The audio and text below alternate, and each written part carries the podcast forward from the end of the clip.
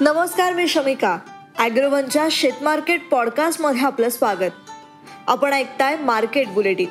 ज्यात असतात शेतमालाच्या मार्केटवर परिणाम करणाऱ्या राज्यातल्या आणि देशातल्या महत्त्वाच्या घडामोडी. सगळ्यात आधी आजच्या ठळक घडामोडी.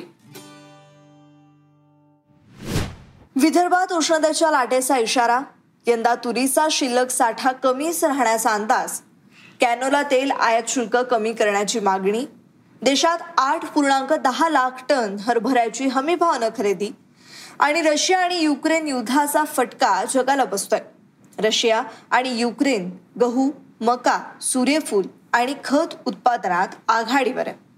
युद्धामुळे या सगळ्या मालांची निर्यात ठप्प झाली आहे त्यामुळे दर वाढल्यानं महागाई वाढली. कोणत्या मालाचे भाव वाढलेत? भाव वाढ किती झाली आहे ऐकूयात आजच्या पॉडकास्टमधून आता ठळक घडामोडी. वाढत्या उन्हामध्ये विदर्भ अक्षरशः होरपळून निघालाय. वर्ध्यात मंगळवारी सकाळपर्यंतच्या चोवीस तासांमध्ये देशातलं सर्वाधिक पंचेचाळीस अंश सेल्सिअस तापमानाची नोंद करण्यात आली आहे उद्या विदर्भात उष्णतेच्या लाटेचा इशारा देण्यात आलाय. तर महाराष्ट्राच्या दक्षिणेकडच्या जिल्ह्यांमध्ये विजा आणि वादळी वाऱ्यांसह पाऊस पडण्याची शक्यता वर्तवण्यात आली आहे गेल्या काही दिवसात राज्याच्या वेगवेगळ्या भागात वादळी पावसानं हजेरी लावली आहे ढगाळ हवामानामुळे राज्याच्या कमाल तापमानात चढ उतार सुरूच आहेत. आता पुन्हा उन्हाचा चटका वाढण्याची शक्यता वर्तवण्यात आली आहे. यंदा देशात विक्रमी तूर आणि हरभरा उत्पादन होईल असा अंदाज केंद्र सरकारनं व्यक्त केला होता. मात्र डाळ उद्योगाला हा दावा मान्य नाही. या उद्योगाच्या प्रतिनिधींच्या मते देशात यंदा छत्तीस लाख टन तुरीचं उत्पादन होईल.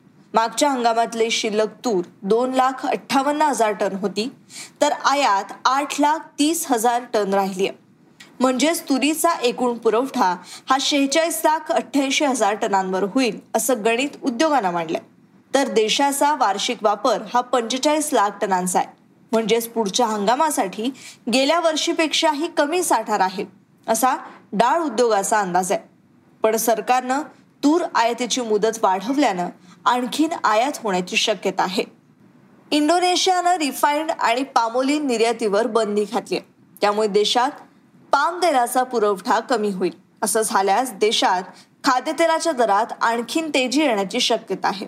त्यामुळे कॅनोला तेल आयातीवर शुल्क कमी करण्याची मागणी सॉल्व्हंट एक्स्ट्रॅक्टर असोसिएशननं सरकारकडे केली. सध्या कॅनोला तेल आयातीवर अडतीस पूर्णांक पाच टक्के शुल्क आहे.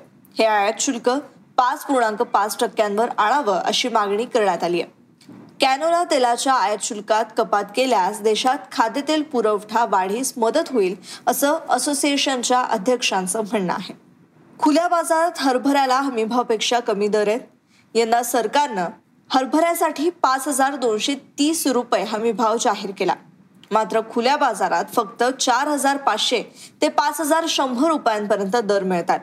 त्यामुळे नाफेडची हमीभावनं हरभरा खरेदी वेगानं सुरू आहे. नाफेडनं देशभरात आतापर्यंत आठ लाख दहा हजार टन खरेदी केली.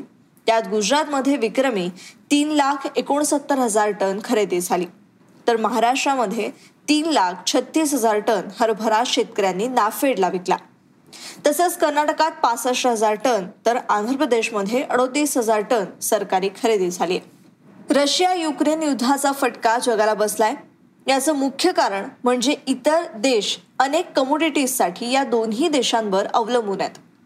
रशिया आणि युक्रेन गहू मका सूर्यफूल आणि खत उत्पादनामध्ये आघाडीवर आहे. युद्धामुळे या सगळ्या मालांची निर्यात ठप्प झाली त्यामुळे दर गगनाला भिडलेत. त्याचा परिणाम म्हणून महागाई वाढली. त्याचा परिणाम फक्त या दोन्ही देशांवरच नाही तर जगावर झालाय. संयुक्त राष्ट्र संघाच्या अन्न आणि कृषी संघटना यांच्या मते जागतिक अन्नधान्य महागाई मार्च दोन हजार बावीसमध्ये तेरा टक्क्यांनी वाढली. ती विक्रमी पातळीवर पोहोचली. दोन्ही देशातलं युद्ध सुरू झाल्यानंतर गहू मका जवस खाद्यतेल बार्ली डेअरी उत्पादनं आणि साखरेच्या दरात मोठी वाढ झाली. सूर्यफूल तेलाचा पुरवठा कमी झाल्यानं खाद्यतेलांचे दर विक्रमी पातळीवर पोहोचले. गहू उत्पादन आणि निर्यातीत रशिया जगात आघाडीवर आहे तर युक्रेन पाचव्या क्रमांकावर. मका निर्यातीतही युक्रेन चौथ्या स्थानावर टिकून असतो. सूर्यफूल तेल उत्पादनात तर युक्रेन जगात आघाडीवर आहे. रशियाही या मालांचे उत्पादन आणि निर्यातीत आघाडीवर आहे. मात्र दोन्ही देशातल्या युद्धामुळे निर्यात ठप्प झाली. त्यामुळे जागतिक बाजारात या मालांची टंचाई जाणवतीये. ऑस्ट्रेलिया आणि अर्जेंटिनाचा गहू याआधीच बाजारात येऊन गेलाय. तर अमेरिका कॅनडा युरोपियन संघ रशिया आणि युक्रेन या देशांचा माल जुलै आणि ऑगस्ट महिन्यात हाती येईल. इतर पिकांच्या बाबतीतही हीच स्थिती आहे त्यामुळे अन्नधान्यातली भाववाढ लगेच कमी होण्याची शक्यता दिसत नाही. आज इथेच थांबूत. अॅग्रोवनच्या शेतमार्केट पॉडकास्टमध्ये उद्या पुन्हा भेटूयात.